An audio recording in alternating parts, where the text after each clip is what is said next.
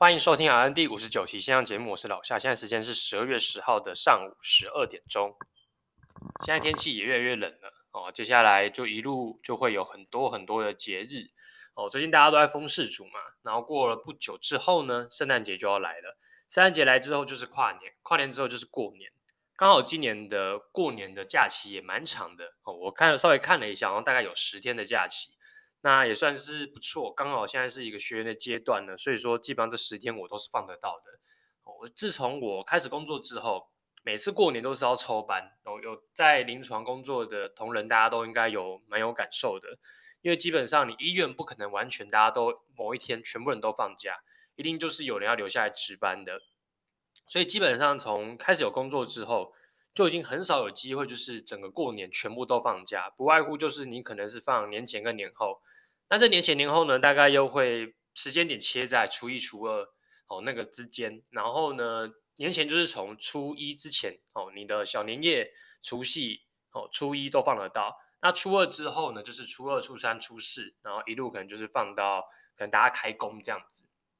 哦，那其实放年前年后，我觉得各有利弊啦。像以前我们在单位的时候。哦，以前在病房单位的时候，其实学姐们有一些不学不想回去做年夜饭的，哦，他可能就会倾向放年后，因为他就可以避掉就是除夕，哦，可能回去围炉的那个那个时候，哦，可能回去要帮忙煮菜啊，帮忙干嘛，他可能就比较不喜欢这样子，所以他会比较倾向放年后。那有一些可能像我们这些有一些人从中南部上来工作的人，他们就希望可以回去跟大家围炉，哦，所以说他们可能会倾向放年前，反正大家各有所需嘛。那我们就基本上，如果真的抽到你。不喜欢的班，那就看看看看可不可以，就是跟你的同事换一下班别，然后来去放到你想要的一个时间这样子。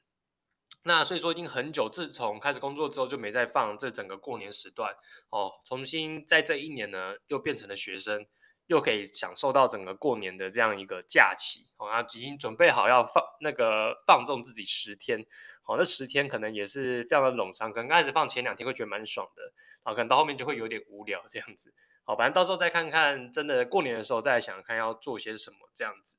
那其实现在呢，也到了年尾，那其实大家也开始陆陆续续在想一些事情。什么事情呢？其实有些人就是可能过了一年哦，他可能拿了年终之后，就打算他在年后呢就要来转职，或者是暂时要离开这个职场，然后呢可能要再去思考一下自己的下一步要做些什么事情。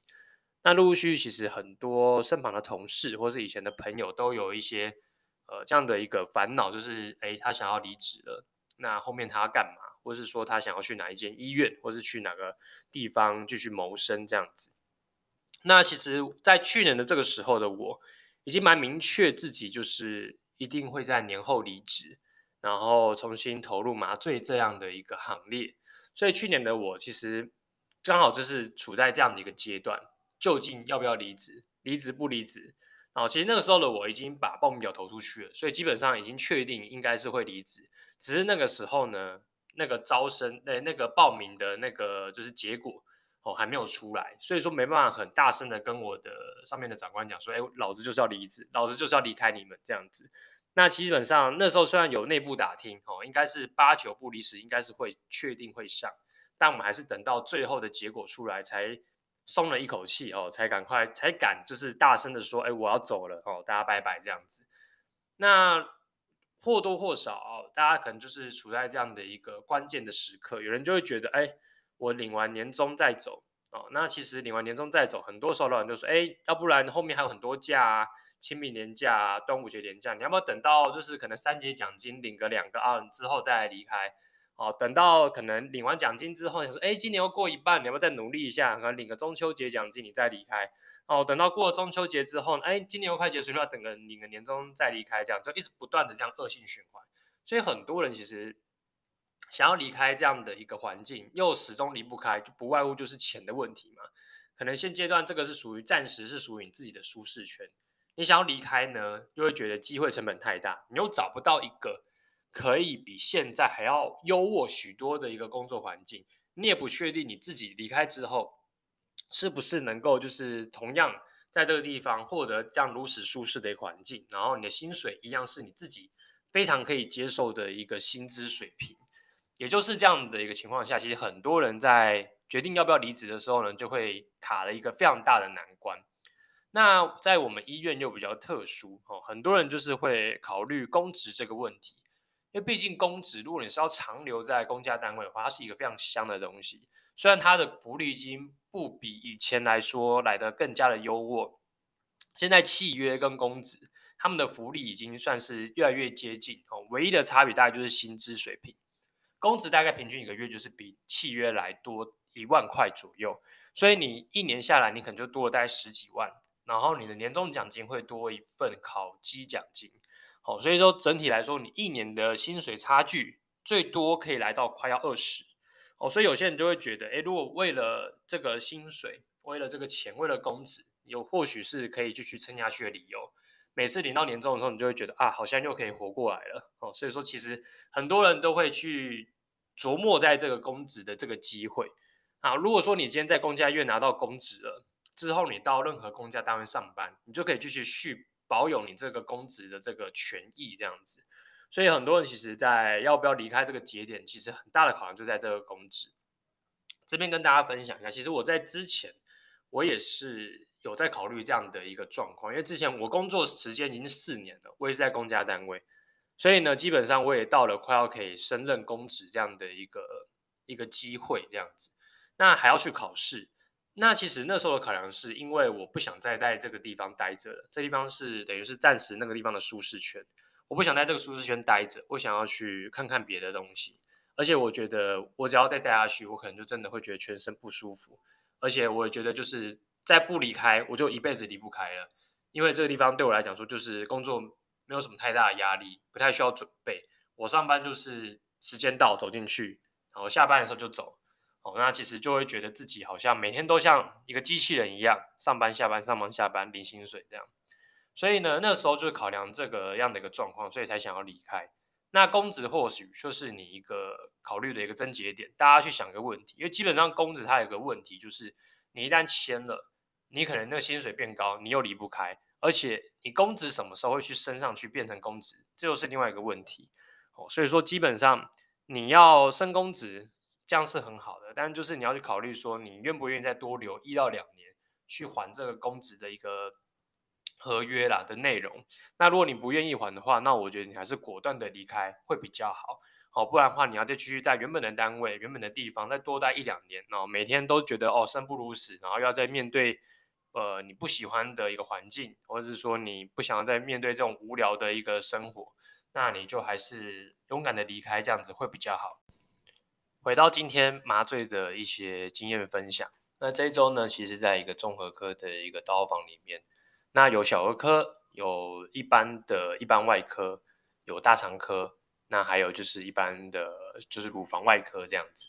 那这样的一个综合科的一个刀房里面，其实某些层面来说，会觉得落差蛮大的。你礼拜一是小儿科，隔天又换成成人，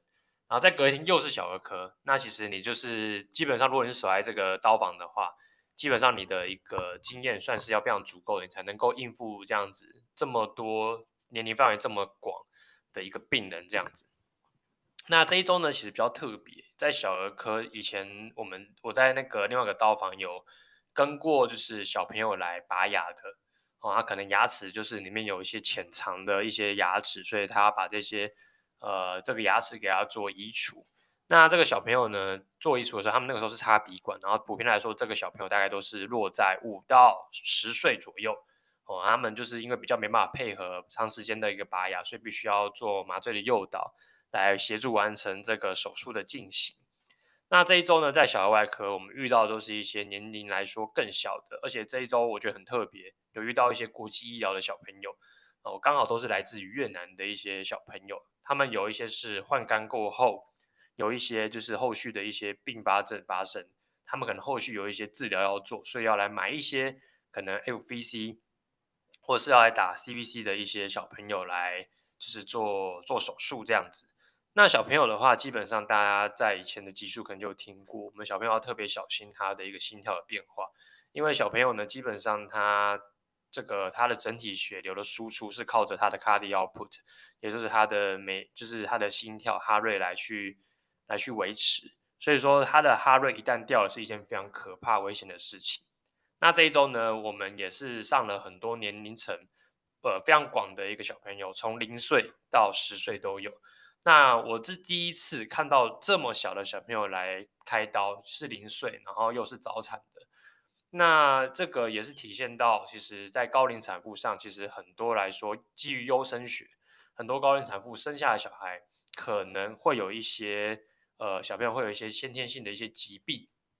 哦，必须得靠后天的一个手术来做做治疗。像遇到的这两个零岁的小朋友，有一个是他的手指头。哦，就是有一点粘连，所以说他没有被分开，所以他四肢的手脚都要去做手术，把他那个手肘给分开，不然可能会影响他日后的一些手指的活动度。还有遇到就是一些疝气的一些娃娃，可能就是他可能不知道是可能腹膜那边可能是太薄嘛，还是什么，可能一哭然后他就疝气了。好，那其实在他这样的话也是必须要做一些处理，不然可能会影响他日后的一些发育等等那样的问题。那小朋友呢，跟大人又不太一样。他呢，就是不能说我们今天以大人的标准，然后依照什么可能一些比例啊去做一些药物的调整，就可以把小朋友给麻倒，然后进行手术。因为考量点非常多哦，尤其是我们在引大选的时候要特别小心他的一个生命征象的变化，包含他的哈瑞。所以说，基本上我们在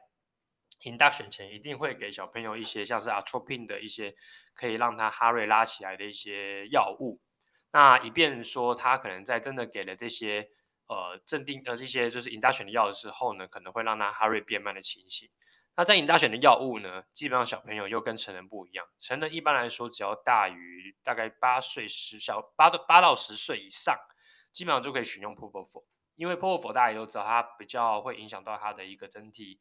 呃血压的一个变化，可能血压变低哈瑞变慢。哦，那小朋友呢，大多都会用这种巴比妥盐类的，像是 c i t o s o 的一些药物。来去做 induction，因为一般来说它的药效是比较短的，然后呢，它也可以比较不会影响到小朋友的 hemodynamic 的一个影响，然后药效分布非常快，然后也是作用非常短，这样，所以说呢，基本上小朋友用 Citosol 的话来说是比较相对来说比较安全的。好，那我们小朋友用这 Citosol 呢，它稀释又是一个学问，因为本本身来说这个药物是比较偏碱性，它有特殊的一个溶剂来做一个溶解。好，那基本上小朋友就依照他的年龄哦，他没有依照他的体重，好，每公斤这个给他的就是每公斤五三到五 milligram 的一个剂量来去做给予这样子。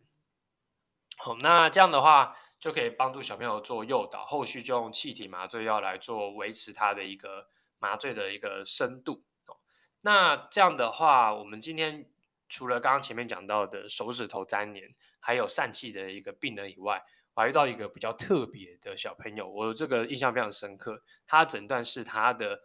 呃他的 epiglottis 那边有粘连，也就是说，一般来说我们做挑管的时候，嘴巴一打开，你灯一照下去，是可以看得到有那个 epiglottis 它有一个盖子盖住，然后把它往上拉，那就看到我们有个洞。那那个小朋友好像是那个你往上拉，你那个会咽那边它是整个粘起来的。所以他在吃东西的时候呢，可能就会比较容易，不知道是比较容易呛到，还是说他未来如果在插管的时候，其实是会有一点障碍的。所以变得说他那里洞没有打开，我们就要去做，他们外科就是要去做这件事情，把它烧出一个洞来。哦，那这个手术呢，我觉得非常的蛮酷的，因为都没有看过有这样的一个诊断。那他们呢，也是非常多人去做这样的一个手术，你就可以看到一个小朋友嘴巴小小的。总共六个人拿着六支器械，在帮他的嘴巴做一些小小的手术，这样子。那小朋友不像大人哦，他可以有非常大的一个忍受度，就是说，我们今天大人可能你可以受到比较大的刺激，可以给他一些止痛药物来做恒定。那小朋友你要更加小心，因为毕竟他就是小小的身体，你只是稍超过一点点，或者是说你稍微用力一点点，可能对小朋友都是一个非常大的影响。所以他们在做这些事情的时候，又更加小心。所以我就觉得每次外科在帮小朋友开刀，有种在小时候在玩芭比娃娃那种感觉，你知道，就是他们对着一个小小的身体，哦，每个人都在各司其职做着这个手术这样子，我觉得整体来说也是蛮酷的一件事情。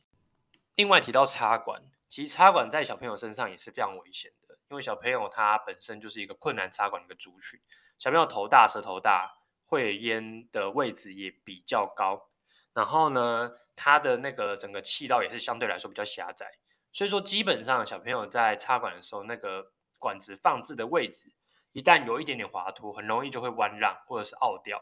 所以在看的时候要特别小心。我印象非常深刻，有小朋友在插管的时候，我们麻一开始把管子插进去，哎，就不过是过大概十秒钟的时间，可能位置放歪了，他那个 saturation 一路从一百直接掉到四十几，哦，所以说必须得赶快把管子移除，再重新 ambue 挤起来，把它氧气那个吸氧再拉回到一百，再重新再插一次管子。那怎么样可以观察到小朋友是不是弯让？其实很明显就看 end-tidal CO2。如果 end-tidal CO2 它莫名其妙的很高，那可能就是弯让的一个结果哦。那不用怀疑，基本上小朋友还蛮容易弯让的。至少我自己看了两天小朋友的刀，至少就看感觉看到了两个，就是应该是弯让的结果。因为一般人来说，你的 end-tidal CO2 是不会飙到五十以上哦。那五十以上那应该就是有点问题了哦。那小朋友基本上我们那时候算他的 tidal volume 要打多少，他的呼吸频率要多少，上已经弄上去之后洗了一段时间。还是洗不下来，那应该很明显，可能就是弯让的一个状况。好，那我们已经撇除它可能有漏气的可能。好，所以说基本上呢，呃，应该就是弯让的情形。那如果说它不影响整个它的氧气，呃，就是他的 saturation 的话，我们觉得基本上应该是还好。那个手术基本上都是小手术，应该很快就结束了。但如果说手术时间比较长，那还是建议他要把整个管路给它处理完善，再进行手术会比较好。那在管子选择上呢，小朋友的管径的选择有一个公式，就是你的年龄哦，就是四加年龄除以四。假设今天八岁，那就四加八除以四二，那就四加二等于六。那选大概 endo 大概是六点零哦，上下半各大或各小半号的一个 endo。那我也会选择有 cuff 跟没 cuff 的人，就依照麻衣的习惯不同，然后来去选择有 cuff 或没有 cuff 的一个。endo 的 size，那另外还有一个比较邪门邪门的比对方法，就是拿小朋友的手指头小拇指哦来去比对那个 endo 的管径，基本上都选它跟它小拇指差不多大小的一个管径就可以来插管。我觉得这是一个蛮邪门的一个比对方法，但确实是也在我们临床上非常实用的一个一个技术哦。可能刚好这样的一个是一个统计学嘛？还是说这个刚好身体的一个成长的曲线？跟它的就是 focal 是差不多的哦，可能就是依照这样子去的方式去选用，我是觉得这样的还是蛮酷的啦，这样子。而小朋友呢，在止痛药选择上呢，其实跟大人一般也不一样。我们一般来说，如果是小小孩我们一般来说很少会去用到那种 opioid 类的一些止痛药物，毕竟小朋友的脑内屏障还没有很完成、完全的形成的一个情况下，用这些可能。opioid 类药物会对小朋友的一些呼吸抑制、脑部的一些抑制可能会更加的严重，所以在这种药物选择上会特别小心。而大部分我们可能就会选用一些可能 NSAID 类的一些止痛药物，可能像是 keto 或是像一些呃额外的一些止痛药来去做止痛这样子。我目前只想得到 keto 了，目前没有想到什么其他的止痛药。好，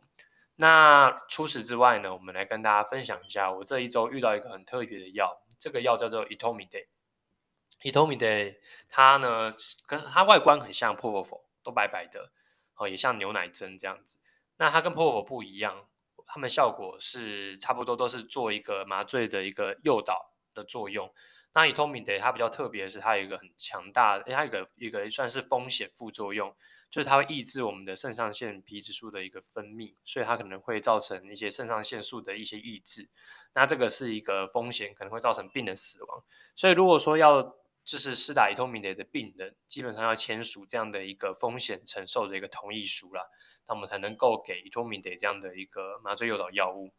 那 Etomidate 跟 p r o v o 不一样，它很适合用在老人或者是心血管上比较